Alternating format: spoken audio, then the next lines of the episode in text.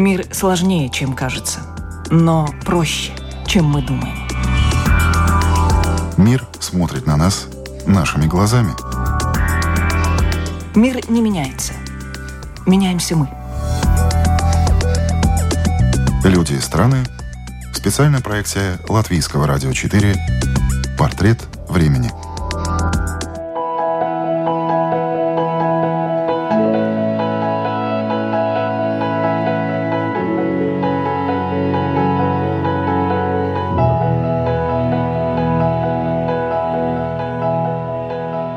Это «Портрет времени» – программа, подготовленная Латвийским радио 4 в студии Людмила Вавинска.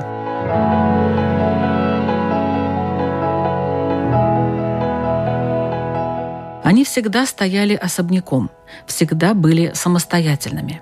Имели свое мнение по каждому важному вопросу, но никогда его не навязывали другим.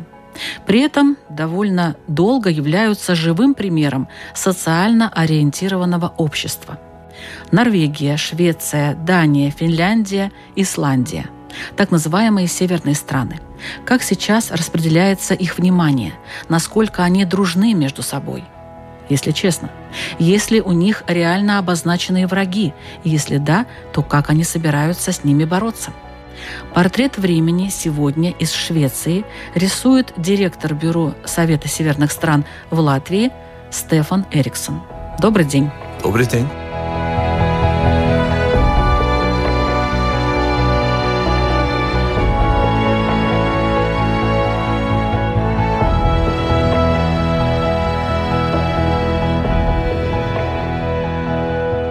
Гражданин Швеции. Так. Работали в МИДе, представляли Швецию в Республике Беларусь. Где вы еще были в качестве представителя Швеции или северных стран?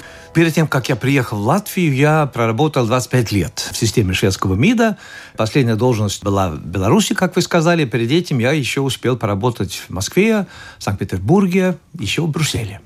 То есть э, внешнюю политику северных стран вы знаете, в том числе Швеции. Тогда, исходя из темы нашей программы, какой портрет, скажем так, портрет северных стран вы могли бы нарисовать? Какие это были бы краски? Что бы было там нарисовано? Ну, наверное, надо начать с того, что северные страны, они находятся ну, на периферии я бы даже сказал, Европы. Многие из них не густо населенные страны, не так много нас. Ну, если сложить, конечно, э, все страны, где-то 25-30 миллионов уже набирается. Если подумать о красках, почему-то сначала приходит в ум северное сияние. Это, конечно, яркое явление, которое можно увидеть в основном на севере, хотя в этом году можно было даже в Латвии, если я не ошибаюсь, и даже на юге Швеции. И там, конечно, ярко-зеленые краски. Но кроме этого приходит, конечно, в голову тоже ну, синий свет вода, потому что вода тоже очень важна для нас. У Финляндии свои озера, есть Балтийское море, у норвежцев фьорды и так далее. Ну и белый свет должен тоже быть, потому что все-таки снег характерный для нас. Ну, хотя в последние годы в связи изменениями. Не каждый год он выпадает. На юге северных стран, конечно, все реже, но большей частью все-таки выпадает снег. А что бы вы там нарисовали, допустим, на этой картине? Природа. Природа. Мы очень любим свою природу, да. И, как я сказал, людей-то не очень много, особенно на севере. Горы, реки, озера, такой ландшафт природный, наверное, нарисовал бы, ну, может быть, вот в северном сиянии на небе еще. Ну, красивая получается картина. Я надеюсь. Ну, такая самодостаточная, скажем так. Вроде бы как и ничего туда не добавишь. Северные страны, они всегда держались как-то особняком от остальных стран, в том числе Европы, хотя Дания там уже рядом с Германией, в принципе, находится. Но, тем не менее. Как вы считаете, вот, может быть, эта позиция в настоящее время себя не оправдывает? Насчет э, особняка можно, конечно, поспорить, потому что было время, ну, если посмотреть назад в историю, когда из тогдашней Скандинавии э, варяги, викинги ездили и на восток, сюда, в Латвию и дальше, и, и тоже на запад, и даже в Средиземное море. И тогда кое-где нас боялись, потому что вели себя, наверное, не очень хорошо. Много всего было в истории, и мы не всегда даже дружили между собой. Например, шведская история. У нас больше войн было с Россией, это одно, и с Данией. С Данией мы долгое время вели войну, ну, это уже много лет назад, конечно, если посмотреть ну, на последние... Датчане захватили часть Норвегии в свое время. Да, да, да, да. Ну, у, Швеции тоже были имперские амбиции. Финляндия была долгое время часть Швеции. Даже Латвия 90 лет была частью шведской империи. Вы, наверное, имеете в виду последние 100-200 лет, где мы но 100, скажем, лет, где мы жили относительно спокойно, но особенно, конечно, Швеция, которая не участвовала в последних мировых войнах. Но то, что мы стоим, держимся особняком, э, хочется все-таки поспорить вот с этим, потому что хотя мы очень тесно сотрудничаем исторически по многим вопросам, мы тем не менее, сделали разные выборы, что касается, ну, например, членства Европейского Союза, членства НАТО. Это надо сказать. Но э, так э, в каждодневной жизни мы правильно очень близко. Вот мы уже с 55 -го года прошлого столетия могли свободно передвигаться внутри. Не было потребности даже паспорт с собой брать, когда человек из, из Швеции в Норвегию и, и наоборот. Но человеческие связи очень близкие до сих пор. Многие шведы работают в Норвегии, в Дании и, ну, наверное, норвежцы тоже Швеции, Финляндии. Я говорила про вот это вот отдельное такое мнение держаться особняком не между странами северными, а северные страны сами по себе, они как-то отдельно держатся от всей Европы. Ну, в чем-то, может быть, оно так и есть, хотя мы также, ну, почти все северные страны являемся тоже членами Европейского Союза, так что мы тоже смотрим себя как части, скажем, нечего большего. И тоже традиционно северные Но страны... Но валюту-то не приняли? Финляндия приняла. Финляндия сделала свой выбор, э, Швеция и Дания, ну, не приняла. А Норвегия? Норвегия вообще не вошла в Европейский Союз. Я есть... и говорю, немножко разделились вы тут. Да. да. Но надо сказать, что мы вовлечены все-таки не только в самих себя, мы тоже достаточно активно, скажем, на уровне ООН всегда участвовали. Но надеемся, что можем сделать мир лучше. Не всегда, может быть, это получается, но такое желание и стремление часто наблюдается.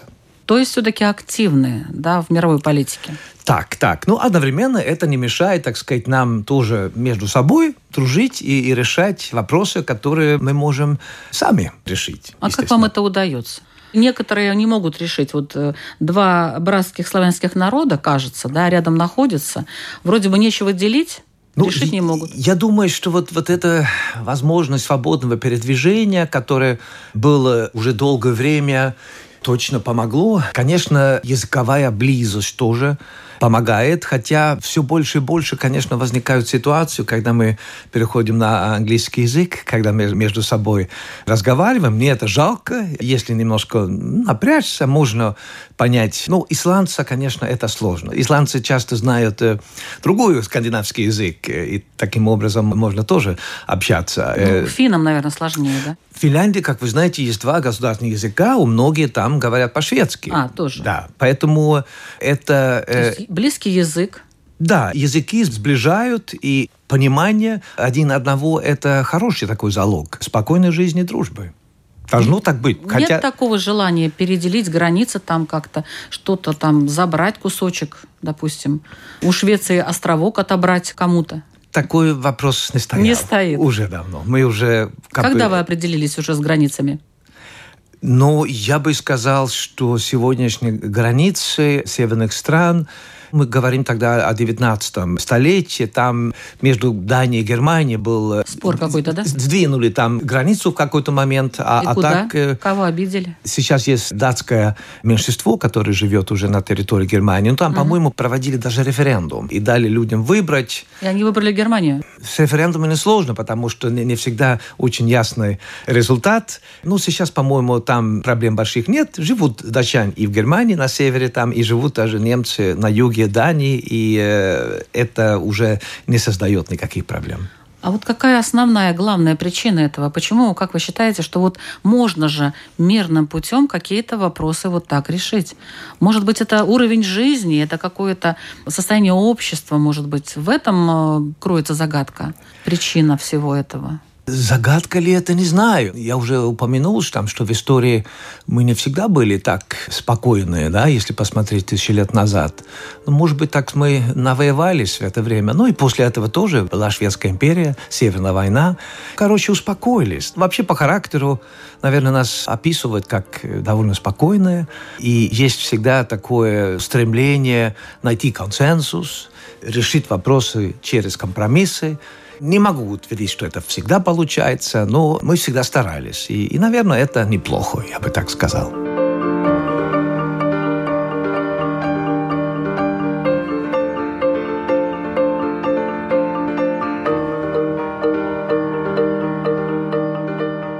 Как вы считаете, почему такой наглядный и, кажется, простой опыт северных стран в сфере социального устройства и прав индивида Почему его так сложно перенять другим государствам? Ведь все практически вот всегда показывают, вот у них, да, вот Швеция, вот у них здорово, вот у них это все хорошо. Ну, пожалуйста, почему другие государства не пользуются этим опытом? Наверное, это не все так просто, как кажется. Вот это общество, которым мы гордимся, оно все-таки долго строилось. Я бы сказал, потребно было ну, столетие, чтобы его построить. Швеция и другие северные страны, если посмотреть 100-150 лет назад, были совсем другие страны. Ну, в основном аграрные, бедные страны. И потихонечку вот все стало меняться стали важны, ну, понятнее, как равенство в обществе. Люди стали предъявлять свои потребования к своим правительствам. Всем стало возможно участвовать в выборах. И каким-то образом удалось плавно вот это общество построить. Но это не за один год и не за одно э, десятилетие даже. А что для этого нужно вот другим, допустим, государствам, кроме желания, допустим, просто чисто ну, так вот? Одно понятие, про которое сейчас много говорят, это, конечно, э, доверие. Оно, мне кажется, очень важное в любом обществе. Но это доверие, конечно, между людьми, но это тоже доверие к институтам государства. И мы даже говорим, что есть такое понятие, как северное золото, именно вот это доверие, которое действительно на высоком уровне сейчас есть, хотя надо добавить, что в последнее время есть проблемы, что люди стали, может быть, меньше доверять один одному и тоже своим политикам, журналистам, вообще другим людям. Но мы начали с довольно высокого уровня.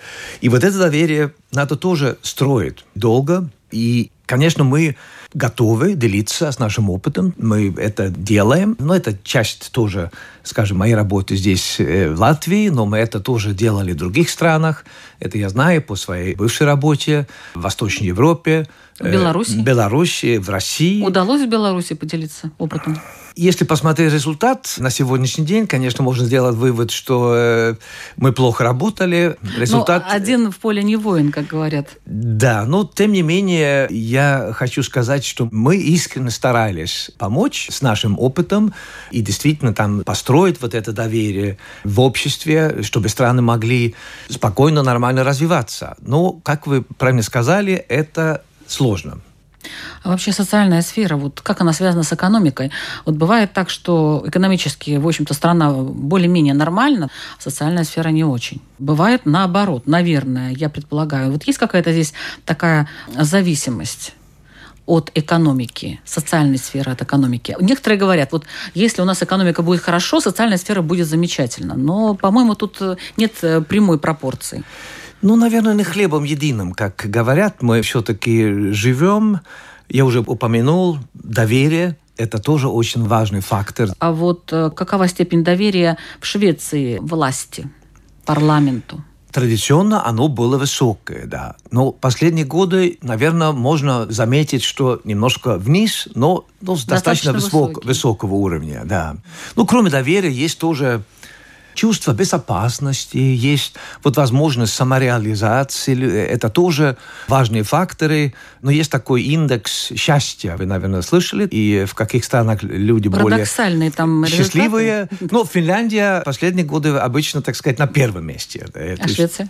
Мы чуть ниже, но относительно мы счастливыми. Хотя это, конечно, трудно померить, это все очень индивидуально. Некоторые страны очень с бедной экономикой показали высокий да, уровень счастья, да. между прочим. Я могу тоже сказать четко, что даже при высоком экономическом развитии, при наличии денег, социальной помощи и так далее, люди не всегда счастливые. Люди все равно там страдают от разных ментальных да, расстройств. Есть у нас тоже, к сожалению, проблемы с суицидом. Это есть даже страна, где как будто это не должно быть. Вот какая она сейчас, Швеция? Какая она сейчас? Что это за страна? Швеция в данный исторический момент, конечно, если вы задали бы вопрос месяц назад или два месяца назад, наверное, был бы один ответ. Сейчас все мысли о том, что происходит в соседней Украине. И поэтому сейчас даже выразить, что мы являемся, ну, это не так-то просто. У вас идет разделение общества в этом плане? Или все едино поддерживают Украину, допустим? В этом плане однозначно, конечно, люди поддерживают. Но дело в том, что то, что происходит, я думаю, что многие начинают понимать, что это много меняет в нашей жизни тоже. В нашей экономике, конечно, в нашей личной жизни это будет иметь эффекты для наших детей и внуков. Какие именно, мы не знаем. Но, по крайней мере, у меня такое ощущение, чувство, что это смена парадигмов, или как говорят. Мы начнем жить сейчас в новую эпоху, и какая будет Швеция в эту новую эпоху, ну, я даже не знаю. Я надеюсь, что Швеция и другие тоже северные страны, конечно, могут сыграть положительную роль, но все зависит не только от нас в этой ситуации. Но есть такой страх того, что, может быть, война и война затронет Швецию. Но, безусловно, это, ну, страх, может быть, у кого-то он присутствует, но все как-то устои пошатнулись, скажем так, и каковы будут последствия, конечно, мы можем только гадать. А какой-то расчет на НАТО есть? Ну, Северная страна. Я понимаю, Норвегия член НАТО, несмотря на то, что они член Да, ну, скажем, я не знаю, это, входило ли это в планы страны-агрессора в данной войне, но Швеция, ну, как вы знаете, была вне военных альянсов. Когда-то мы это называли... Нейтральная страна. Ну, на самом деле, нейтральные мы уже не были. Мы не входили в никакие Официально. военные альянсы, НАТО, то есть. Но за это время резко шведы изменили, я бы сказал, свою точку зрения на этот счет.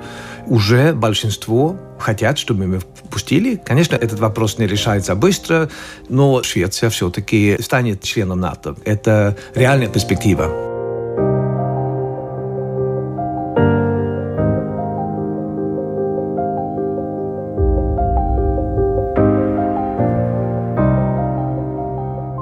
18 мая 2022 года Швеция и Финляндия подали официальную заявку на вступление в НАТО. Послы этих государств передали необходимые документы генеральному секретарю НАТО Йенсу Столтенбергу в штаб-квартире Альянса в Брюсселе. Причиной решения Швеции и Финляндии, ранее проводивших политику военного нейтралитета, является угроза безопасности, возникшая на фоне военной агрессии Российской Федерации в отношении Украины, говорится в официальном заявлении глав государств. Большинство членов Североатлантического союза положительно отнеслись к решению двух стран присоединиться к общей оборонной системе – Против выступает только Турция, президент которой Реджеп Таип Эрдоган попенял претендующим на отсутствие у них четкой позиции по отношению к курдским боевикам, а также введением санкций против его страны. В свою очередь, президент Российской Федерации Владимир Путин сказал, что действия северных стран вызовут ответную реакцию, не уточняя, какую именно. Обращение Швеции и Финляндии о приеме в Альянс необходимо рассмотреть Совету НАТО, состоящему из представителей 30 государств. Решение должно быть принято единогласно.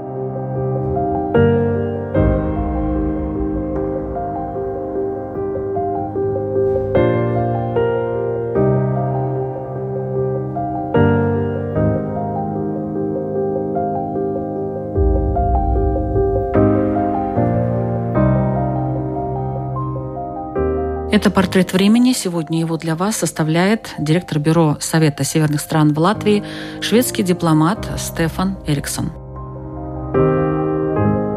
Какие уроки из происходящего сейчас в Украине можно извлечь, по вашему мнению? Наверное, главный урок для нас, для северных стран, я так понимаю, что надо различить желаемое от действительного. Мы хотели всегда видеть лучше, мы хотели верить в лучшее в людях, что война, ну, это невозможно. До последнего, ну, и включая меня самого, конечно, не верили в том, что такое может случиться. Поэтому, наверное, главный урок, по-моему, что надо реалистично посмотреть на то, что происходит, и сделать выводы. Мы говорили про доверие. Конечно, я думаю, что доверять друг другу надо, но есть ситуации, когда надо посмотреть правду в глазах. Ну, я достаточно старый, ну, я же первый раз в России был еще во время Советского Союза, 80-е годы, и увидел те преобразования, которые происходили там, ну и здесь в Прибалтике, на всем советском пространстве. И, может быть, мы были наивными, но мы искренне верили том, что эта страна, Советский Союз, хотел отказаться от своего империалистического прошлого и от тоталитаризма. Я до сих пор верю, что такое желание было у большинства людей. Но оказалось, что присутствовали какие-то исторические, социологические, психологические, не знаю, тут, конечно, поле для изучения будет на долгие годы, почему вот это не заработало, почему в итоге дорога уже пошла назад. И снова мы видим стремление расширять территорию, мы видим, как тоталитарное государство строится. По-моему, Фукуяма, он говорил про конец истории в 90-е годы, о том, что, в общем-то, все проблемы решены, и все страны будут жить вместе счастливо. Оказалось не совсем так. К сожалению, мир и люди устроены немножко сложнее, чем... Ну, вы еще бывали в Советском Союзе, вы же в России, получается, так. были дипломатом. Какое у вас мнение было вот о том, что происходило в Москве, Санкт-Петербурге? Я был в Москве начало 90-х, э, в Санкт-Петербургу был начало 2000-х годов. В Москве, конечно, 92 по 95 но это было время надежд, это было тоже время разочарования, конечно, но очень динамичное было развитие, и тогда вера была в светлое будущее. Конечно, уже потихонечку стали понимать, что это не, не так просто изменить такую систему, как советская экономика и так далее. Потом, когда я в Санкт-Петербурге был, 2005 год, тогда уже ну, Россия прошла через какие-то там кризисы были, но смотрели вперед э, с определенным оптимизмом. И мы э, очень много в это время сделали. Мы тогда отмечали 300-летие Санкт-Петербурга. Это было фантастическое событие. Мы делились опытом в разных сферах общества. Мы там э, изучали вместе нашу историю. Как раз варяги со Швеции же очень много в этих краях были. И э, я тогда уехал в 2005 году из Санкт-Петербурга ну, определенным оптимизмом, что все-таки все идет в правильном направлении. А оказалось, что не совсем так. То есть вы не поняли этих русских людей? получается? Э, Или уже потом что-то произошло с ними, трансформация какая-то? Ну, хочется верить все-таки, что что-то я понял. Но русские люди тоже разные, согласитесь. Э, да. И тут речь, может быть, не столько идет про конкретных людей. Многие из них э, остались такими же, какими они были в это время. Тут действуют как бы обстоятельства, тут социальные факторы, много всего действуют на определенных людей и оставляют следы. Ну, как вы считаете, власть э, в России, она уже узурпирована одним человеком или горсткой каких-то там людей, приближенных к этому человеку? Или нет? Мне сложно, конечно, сказать, как там все происходит внутри, как принимается решение, но как многие, наверное, и вы, смотрел на заседание Совета Безопасности. На Нарышкина? Так, ну, так, так. Ну, я знал Нарышкина со времени Санкт-Петербурга. Он действительно такой скромный и такой боящийся всего высказался? Я от своего общения с Сергеем Нарышкиным в Санкт-Петербурге, я ничего плохого не могу сказать. Что потом с ним случился, не знаю, не встречался. Ну, конечно, вот это заседание показало, что, ну, наверное, что-то не так с тем, как принимается решение в стране. Но как именно, кто именно, один, два человека решают, мы не знаем. И, конечно, это, ну, в любой стране это не есть хорошо, когда нет прозрачности. Это все-таки одна из основ, мне кажется, открытого общества, да, демократии, что люди знают, как решение принимается. Тоже, естественно, что лидеры меняются. В некоторых странах редко меняются. И это, наверное, тоже не очень хорошо.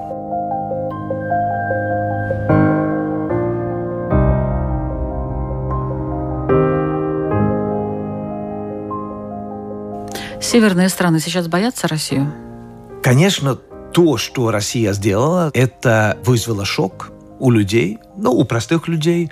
Я думаю, политиков тоже, я думаю, военных, ну, в общем-то, все слои общества. Вы про страх спрашивали, да? Да. Страх в каком-то плане, конечно, есть. Вопрос э, в том, как с этим страхом жить. Можно действовать, можно принимать меры – чтобы уменьшить его, потому что жить страхом – это тяжело. Но это мы уже знаем. Мы два года жили с ковидом, и тут вот этот страх, который проникал во всех обществах, конечно, это было ну, для меня, по крайней мере, лично, ну, страшно смотреть, насколько все-таки страх может превратить... Деформировать, наверное. Ну, превратить да? или изменить людей, сознание людей. Неужели войну в Украине можно сравнить с ковидом?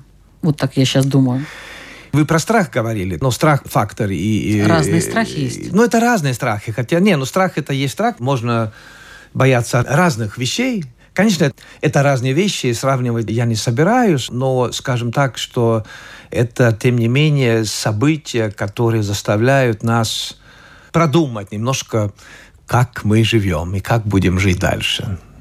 Ну вот, кстати, вот что будут делать северные страны, в частности Швеция, после окончания войны в Украине?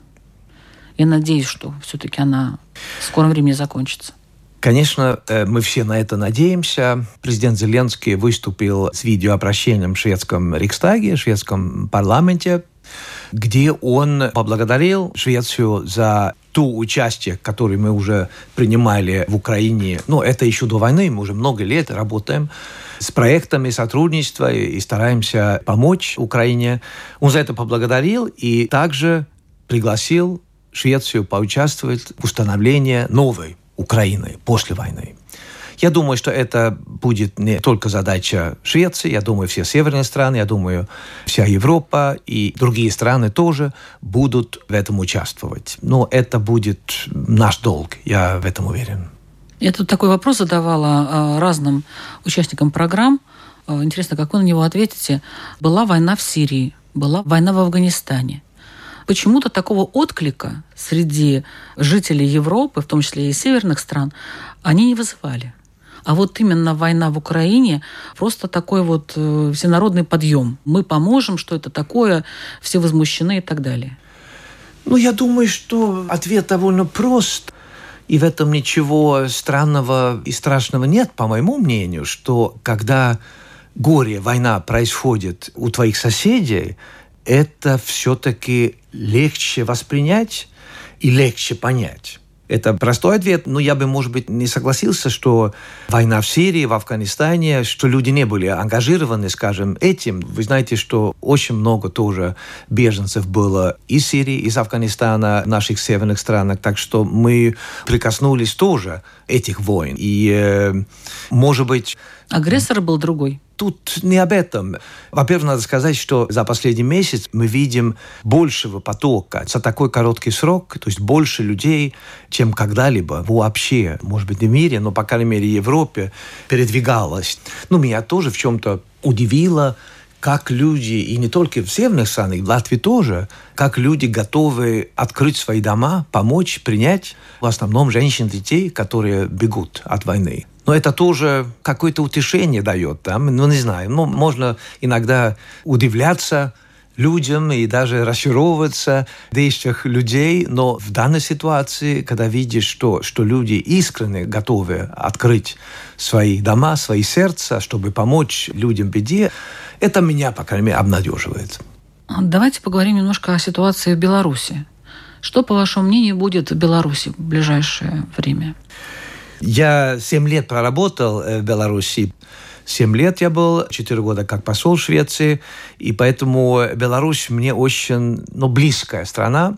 Они, конечно, стали заложниками в этой ситуации.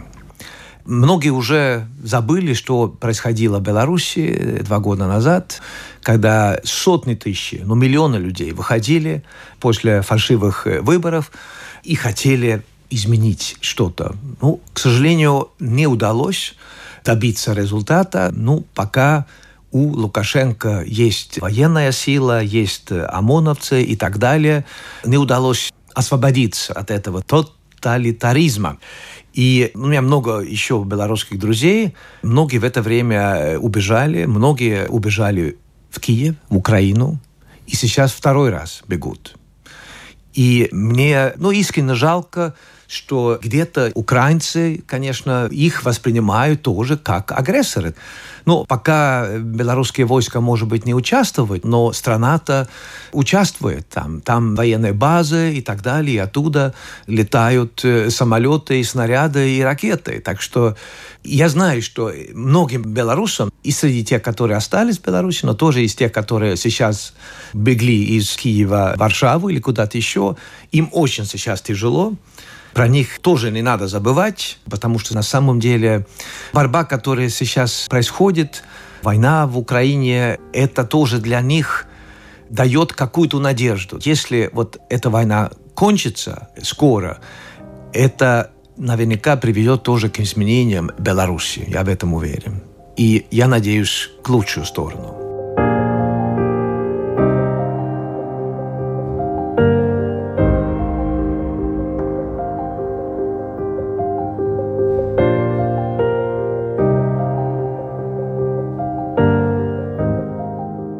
Вы думаете, как будут относиться к русским в северных странах, ну не только в северных странах, Европе и так далее, что это русский? Это опасный, агрессивный враг или все-таки есть вот хороший, вот некоторые сейчас такую теорию, хороший и плохой русский? Тот, который, значит, поддерживает Украину, он хороший русский, тот, который не поддерживает, это плохой русский. Можно так, конечно, делить. Какое будет отношение к русским после этого всего? Ну, это сложный вопрос, конечно. Много сейчас разговоров идет тоже про русскую культуру. В Швеции, например, по-моему, несколько дней назад они решили перестать на время производить кефир. Там рисунок такой с русским собором, с этими луковицами. На этом, конечно, можно и смеяться. Я тоже считал, что светская почта решила вообще не посылать писем сейчас в России на время. Эта реакция, она может быть такая эмоциональная, не могу объяснить. Ну, у нас немало русских живут, между прочим, в Швеции. Э, иногда слышно разговоры о том, что нас обижают. Ну, я слушал недавно интервью замечательной русской актрисы Шопанову, э, Хам, Хаматову, которая сказала что-то, да, мне сейчас тяжело, но это ничего по сравнению с тем, что сейчас переживают люди в Украине. Поэтому я надеюсь, что мы не будем судить людей за то, что они какого-то происхождения. Это было бы неправильно. Конечно, русский язык – это только язык, русская культура, она остается. Но тут тоже обсуждение идет, что некоторые культурные мероприятия отменяют. Это понятно. И тут сказал тоже выходец из России, который, если не ошибаюсь, тоже в Латвии сейчас, Антон Долин, кинокритик, что давайте паузу сделаем. Да, сейчас, конечно, Толстой, Достоевский, Чайковский, они останутся, они никуда не денутся. Но сейчас отстаивать их права в это время, может быть, подождем и во всем разберемся. И русские разные, как все нации. Я не, не стану утверждать, что все шведы хорошие. Есть плохие шведы тоже. Так что э, я надеюсь, что вот этот вопрос решим. Если спокойно, по-человечески, надо, наверное, просто сказать четко, где есть правда, где есть ложь, где есть добро, где есть зло. Сейчас такая ситуация, когда надо принять решение людям. Некоторым, может быть, там нужно время для этого. Ну, дадим время. Я надеюсь, что люди в основном разберутся. Но нет такого понятия в Швеции, как пятая колонна.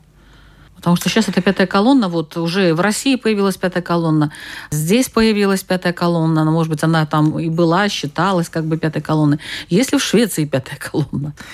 Не, но вот это понятие как бы не существует, мы не говорим про это. Конечно, слово предатель, он, наверное, есть, да, есть, конечно, в шведском языке. Но есть, э, наверное, люди, которые, по крайней мере, пытались до 24 февраля каким-то образом понять или, может быть, объяснить, почему то, что происходит, и даже пытались, может быть, винить самого себя, что это на самом деле мы виноваты, мы действительно там что-то делали, провоцировали, но эти голоса достаточно редкие, и никто им не закрывает рот, если они так считают, да, но я бы сказал, что таких людей очень-очень мало. Швеции? В Швеции, да.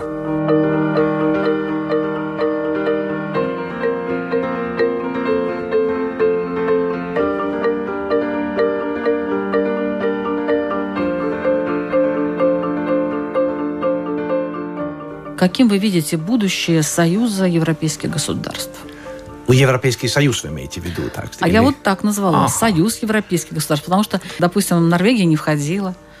Ну, я не думаю, что Европа станет как США, как расшифровывать США, это союз Соединенные Штаты Америки. Соединенные Штаты Америки, да. У США своя история, у Европы своя история. Но тут вообще предвидеть будущее, конечно, это сложное задание. Я думаю, вы согласитесь. И то, что происходит вне, очень влияет, конечно, на процессы тоже внутри. Это есть, но я не могу утверждать там, что даже Европейский Союз в нынешнем виде там будет существовать через 10-20 лет. Я, я верю и надеюсь, что будет, потому что другого выбора нет, чем сотрудничать.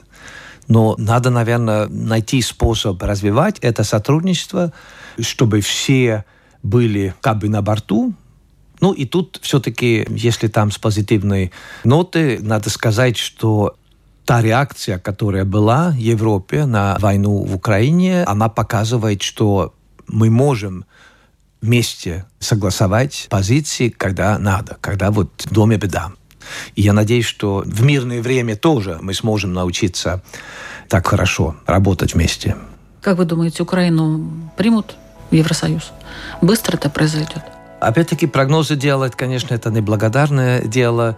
Я думаю, что когда война кончится, когда Украина восстановится, я уверен, что у нее будет моральное право подать заявление, но формально она уже подала заявление, и мне трудно себе представить, что европейские страны смогут ей отказать это.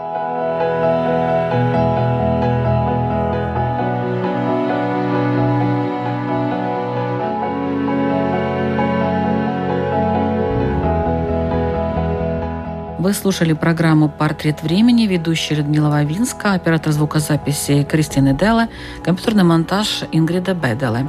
Сегодня гостем нашей программы был и отвечал на мои вопросы о современном мире с точки зрения Швеции и других северных стран Стефан Эриксон. В настоящий момент глава Бюро Совета северных стран в Латвии. Спасибо вам за Спасибо это. вам. Мир смотрит на нас нашими глазами. Мир не меняется. Меняемся мы. Люди и страны в специальном проекте Латвийского радио 4 «Портрет времени».